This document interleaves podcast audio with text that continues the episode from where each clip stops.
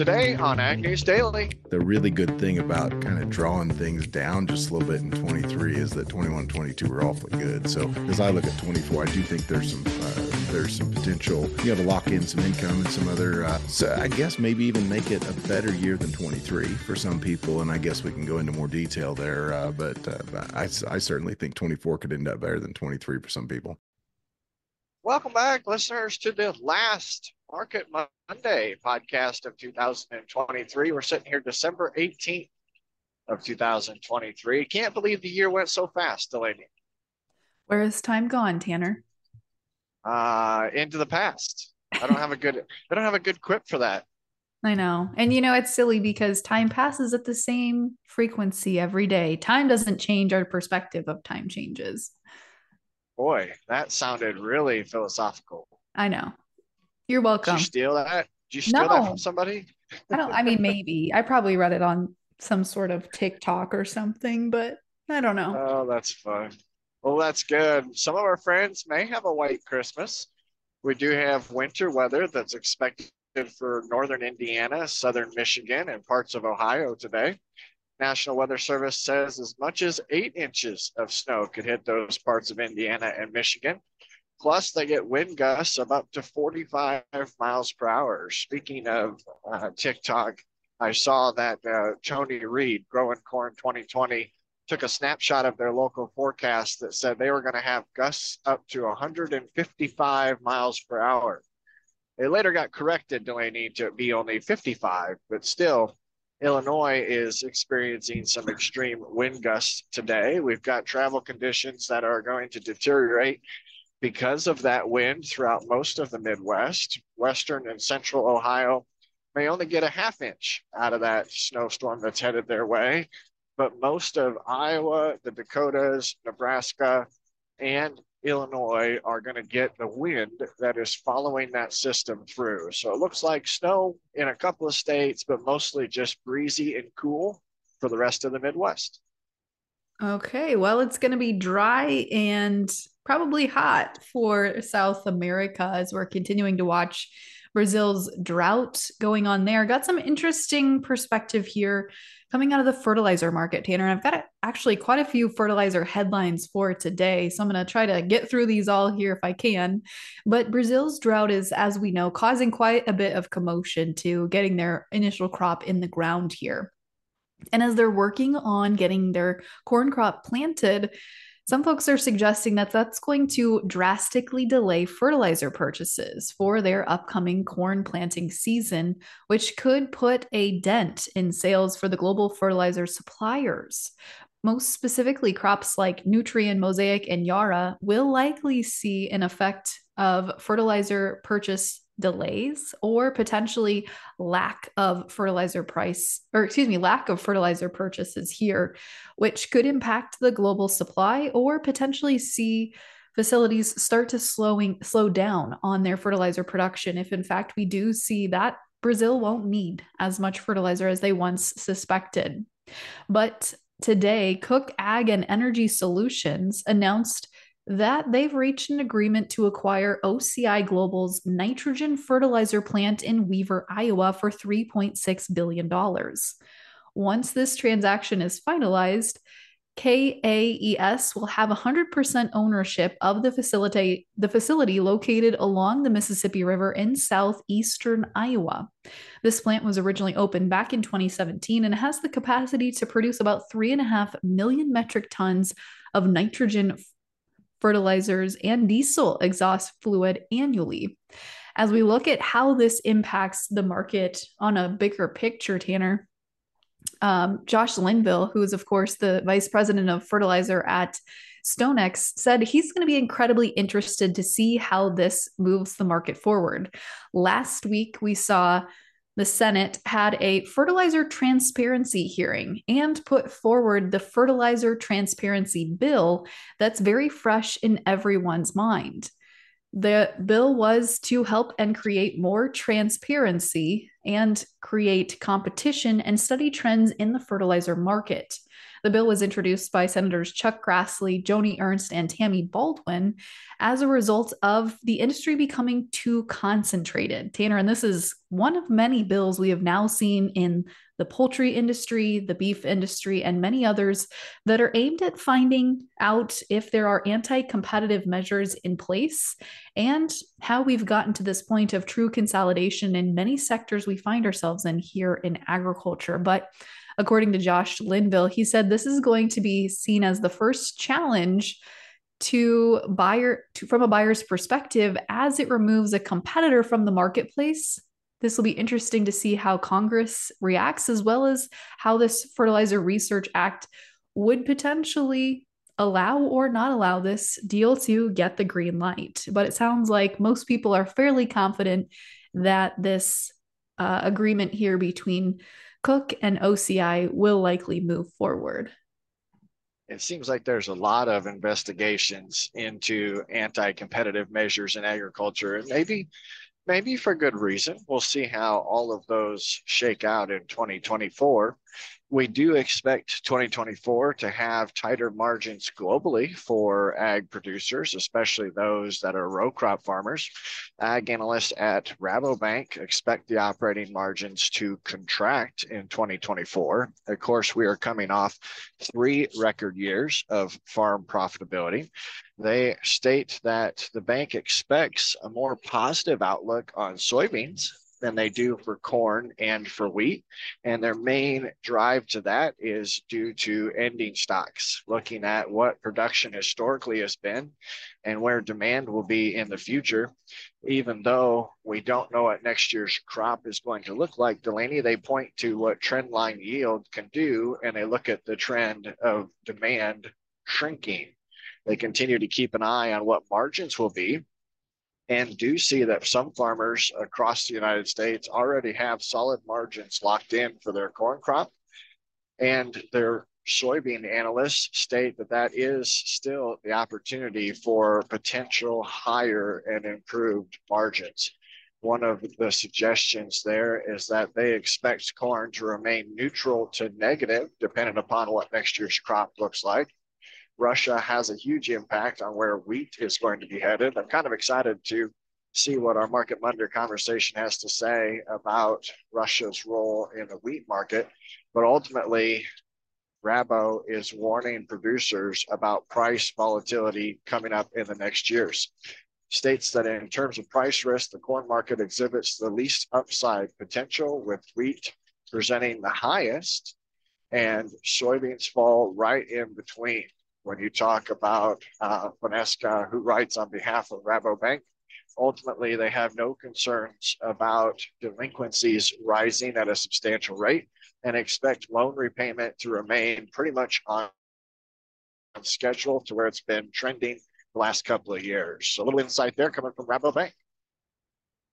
Well, Tanner, it certainly is that time of year where we're going to get some end of the year and beginning of the year forecasts for what lie ahead. But the number of US farm acres owned by foreign entities grew by more than 8% in 2022 to about 43.4 million acres in total. And that number is expected to continue to rise here for final numbers for 23, as well as the outlook for 2024. However, the caveat being that many States have now put forward legislation, Tanner, to try and prevent foreign entities from purchasing U.S. farmland. But foreign entities show the biggest land holdings in Colorado, Alabama, and Michigan. And uh, I know some of those states have seen some legislation moving forward here, but that's going to be a big story, big headline that folks are going to be watching here as we head into 2024. Yeah, especially uh, a little surprised there with Colorado because they've been very vocal about their policies being proposed. So I'm sure that would change next year. Kansas is continuing to monitor their cases of avian influenza. They are paying attention specifically to McPherson and Rice counties. The number of cases this fall in Kansas is up to 21. The state environmental officials uh, gave their release the Kansas Department of Agriculture says in a 12 mile zone around two central Kansas facilities have now been identified for the potential risk of that highly pathogen avian influenza. They will continue to keep an eye on that. Their announcement came last week as members of the USDA's Animal and Plant Health Inspection will be on site. They found cases of avian flu in two egg laying facilities, one in McPherson County, one in Rice County. That is bringing that total cases, like I said, up to 21. There is not a release, Delaney, of how many birds will be euthanized during this, but they will continue to surveil, uh, provide surveillance for 12 and a half mile radius around both sites to try and curb the spread of this. Obviously, we know, as we reported many times, that this can be transplanted uh, and transmitted by natural birds that are going uh, and migrating during this time of year. But if anybody has a case that is suspected, they do encourage farmers to get their birds tested to hopefully help stop the spread of avian influenza. I had that story as well, Tanner. So I was scrambling to get to my next headline here. We're seeing a little bit of shortened news as we head into the new year, but on the livestock front here, we've seen some groups moving forward to ask the Biden administration for stronger enforcement of the Packers and Stockyards Act, as they're saying it could jeopardize by the slow pace of new rule setting. Earlier this last week, 62 different groups wrote to President Biden asking him to accelerate the efforts to add more teeth to the enforcement of the Packers and Stockyards Act. The letter came from several groups representing both smaller producers as well as non livestock groups, which included the National Farmers Union, the National Sustainable Agriculture Coalition, and R-CALF USA.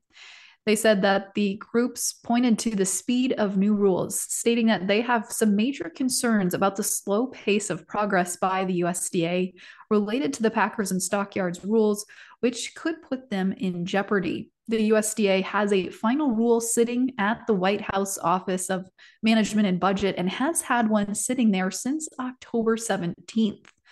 The Inclusive Competition and Market Integrity under the Packers and Stockyards Act would spell out pretty certainly what the conduct for packers, swine contractors, or live poultry dealers needs to be moving forward and how it relates to those classifications being qualified as unfair, preferential, unjustly discriminatory, or deceptive. So, very much in line with what we were talking about there with adding transparency to the fertilizer market.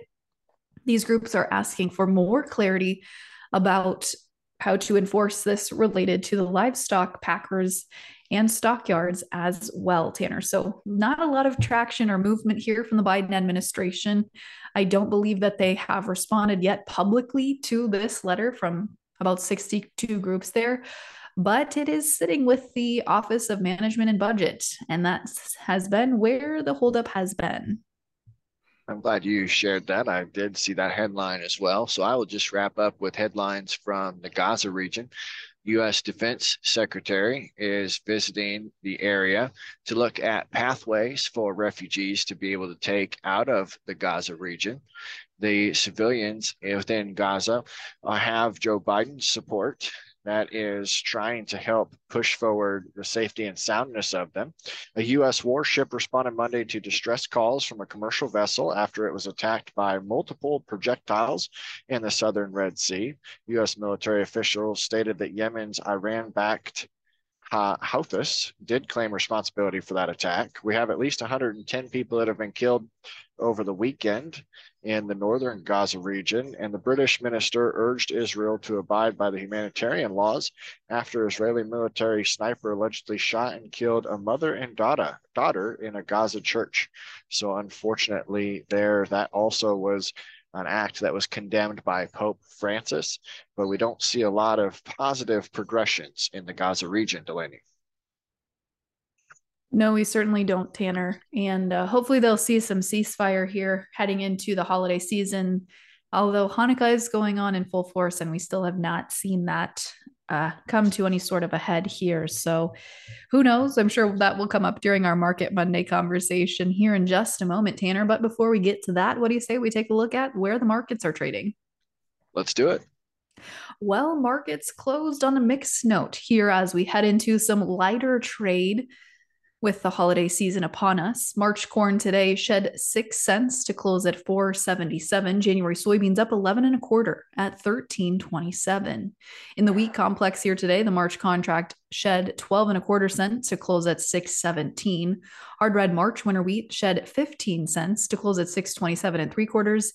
And March spring wheat down nine and a quarter cent to close at 721 and a half.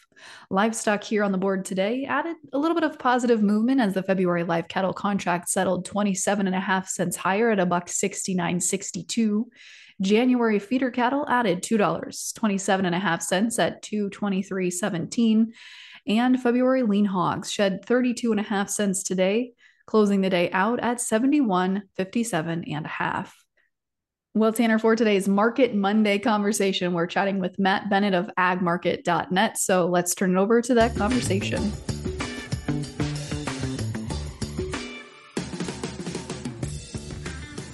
Well, Matt, as I was just sharing with you, you are our last market conversation we have here before we head into the new year. So no pressure, but we've got a lot to a lot of big things to talk about as we head into 2024. Oh, absolutely. There's a lot going on, that's for sure.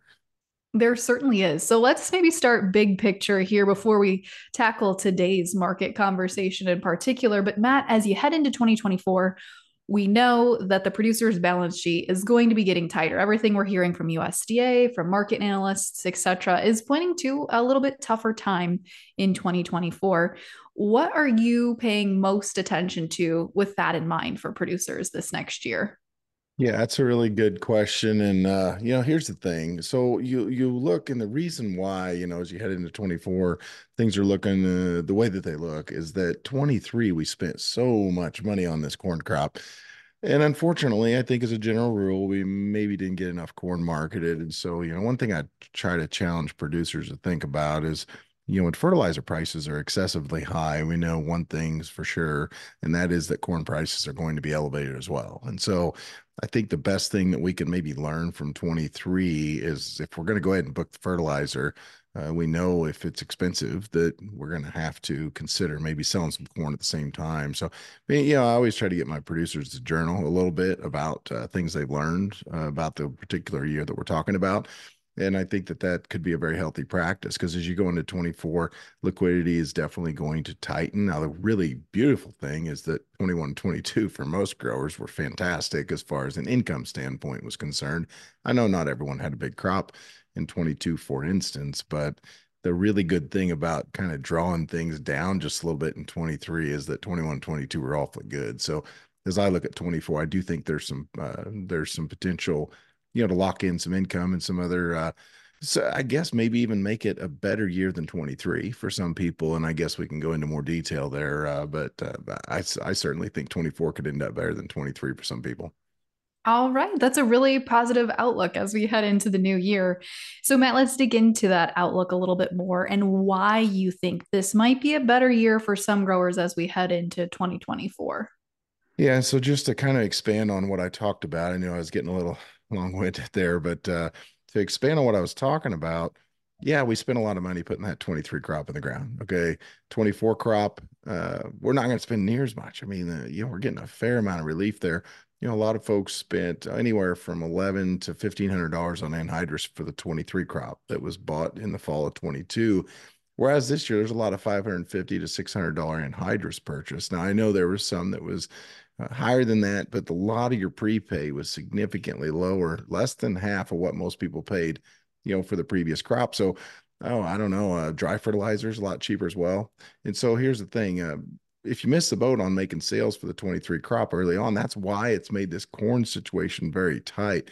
I don't think it's any secret that the producer hasn't sold near uh, enough corn, if you will, for their own comfort level. You know, a lot of folks maybe uh, uh, didn't get enough corn sold. Elevators have been very uh, open to that information on how, um, quote unquote, undersold the producer is. So, as I look at 24, whenever I look at what you've got invested in the crop, there's a very good chance uh, right now to just step in and lock in a worst case scenario that actually might look better as far as corn's concerned. Talking corn right now, uh, better than what the 23 looked like. And so I do think there'll be a lot of growers that on 23 as a standalone for corn going to have a hard time finding black ink. And again, that's because we've got too much invested for what we got out of the crop. Yeah, and you mentioned that that was singular to corn. On the soybean side, it seems like there's a few more variables as we factor in South American weather right now as well. So, how does that impact your outlook for soybeans heading into 2024? Yeah, uh, great question. So, beans is different. Uh, whenever I, if I'm going to compare apples to apples uh, for 23, most growers uh, that we've looked at, that we've talked to, uh, bankers that we're working with, you know, are saying that 23 uh, for a lot of folks, beans looks better than corn. If we're fair about it, you know, a lot of times growers may not attribute enough of the fertilizer cost towards that bean crop, but even if they did for the 23 crop, uh, it would have been two years previous, you know, unless it's a producer that fertilizes every year. But a lot of producers fertilize every other year in front of corn. And so, you know, your cost to put that 23 crop in the ground for beans relatively speaking, wasn't quite what it was for corn. And so, you know, whenever I look at 23 beans, I think a lot of producers are still in a really good position. Uh, I don't think they've gotten near the ownership on old crop as, as uh, what they have with corn. But regardless, you've got $13 plus beans, even on the cash side uh, for most people. Whenever I look at 24, you know, 24 beans settled at 2080, 1280. 1284 today you know, and so you're what 16 cents away from 13 bucks, and a lot of producers are taking a look at that and saying, "Eh, I don't want to settle 13." But I, I guess I would just ask a producer, "Hey, put put the numbers on uh, spreadsheet, put them in a calculator, whatever it might be." I know there's a lot of great apps. We've got one you know, and, and just find out, hey, what do my profit margins look like if I sell at 1284 basis the board? You know, maybe it's a synthetic put. There's all kinds of things we can do, but locking in once again a worst case scenario with a chance to participate if the market goes on up, you know, I think there's some pretty good, uh, pretty good profit margin you can lock in currently. So I really like old crop and new crop beans. I think both of them are, are going to be profitable. And the nice thing about old crop beans being profitable is it kind of helps with that uh, old corn situation. So, Matt, as we look at today's market situation, we had mixed trade on the board here with soybeans trading higher. What pushed this movement here today? Yeah, I mean it's it's it's again going to be a whole lot of weather talk, and so you know there's there's a few things going on. First of all, obviously it depends on when you look. It's all it's almost like a summer feel as far as uh, weather's concerned. You know, you, you, look and see, hey, you know uh, what's going to be the situation for Brazil. A lot of folks have been trying to bring rainfall into the country, and I still think that we're trending in that direction. That we're going to get more rain here, uh, starting sometime in here over the next few weeks. And if that's the case, then I think there'll be a lot of people feel better about the situation. But I just saw you know, a quote last week that said that 52% of the Brazil uh, Brazilian soybean growing region has had less than 50% up to this point in the growing season. So it's something to keep an eye on. Now, today, I think there was a fair amount of uh, optimism, if you will, in the bean meal market. Whenever you looked at, you know, Argentina talking about upping their export tax, and so, uh, you know, obviously Argentina historically has been a huge exporter of soybean meal. Most years in my career, they've been at least fifty percent of the world's soybean meal exports, and so, you know, I don't think that's going to be the case moving forward as we ramp up our uh, crush industry in the U.S. I think uh, I don't know that we're we're going to be number one by any means, but I do think we're going to kind of gobble up some of that export share. But I think that's part of the reason why the export or the soybean meal market was excited today. Is you know you're looking at uh, if they're going to put that export tax there, you know, it's certainly going to keep us very competitive in the game as far as world exports of soybean meal goes. Now, when we look at today's market outlook for wheat, what was going on here? And more big picture, I suppose, too, as well. You know, where do where do we at as far as the Russia Ukraine situation goes? Because I feel like it's been uh, undershadowed lately by what's going on in the Israel Hamas conflict, and we haven't really had, I feel like, a clear picture of what is expected coming out of that region for 2024. Yeah, I mean that that's the biggest problem is that uh, you know is the corridor open? Is it not open? You know, you've got a lot of issues, of course, shipping through uh, uh, through the Red Sea at this point, and so uh, you know people are like, well, uh, I, think there's a lot of fear on you know, if you go ahead and you buy cheap product, like for instance, Ukraine has corn available and wheat uh, on the world market cheaper than what the U.S. does. U.S. is cheaper than Brazil on both corn and beans, so that's a really good thing. And I think that's part of the reason our exports have been good lately. But there is cheap supply out of Ukraine. The problem, of course, is going to be a safety situation. You know, I know Maersk, for instance, said last week they were going to quit shipping through the Red Sea.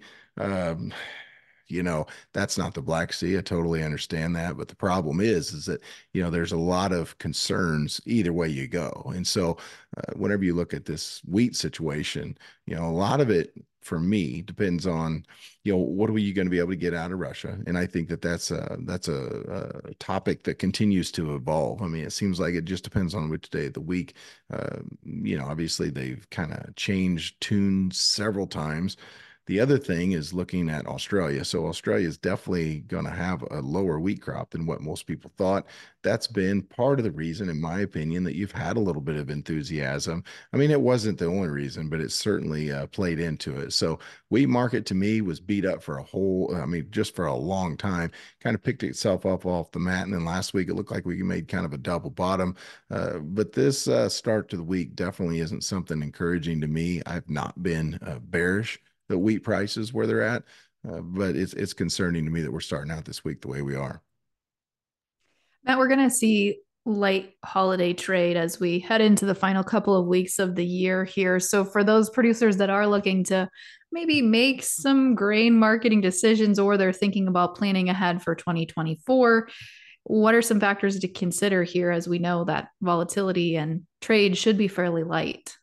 Yeah, I mean, the thing for me is that if you really need to generate a little bit of income, you know, the first place I'd probably go would be my uh, commercially stored bushels. And, you know, that's nothing against elevators by any means. It's just the cost of ownership right now, you know, is, is, is quite high. And so it's uh, three cents plus a month uh, for corn. It's pushing nine cents for soybeans. And so, you know, if you have those stored commercially, you know, you're talking maybe seven for corn and oh, 13, 14 cents for soybeans. And so that's part of the reason I would probably move a few of those bushels first. Now we got to keep in mind that if Brazil does not turn off wet as dry as what they've been, then you could continue to see some fireworks, you know, in this bean market, first of all. And then second of all, it could carry over into the safrinha crop. So definitely some issues as far as when that crop was planted overall. It's going to be a little bit later than their ideal planting window whenever they do finally get to plant that corn crop.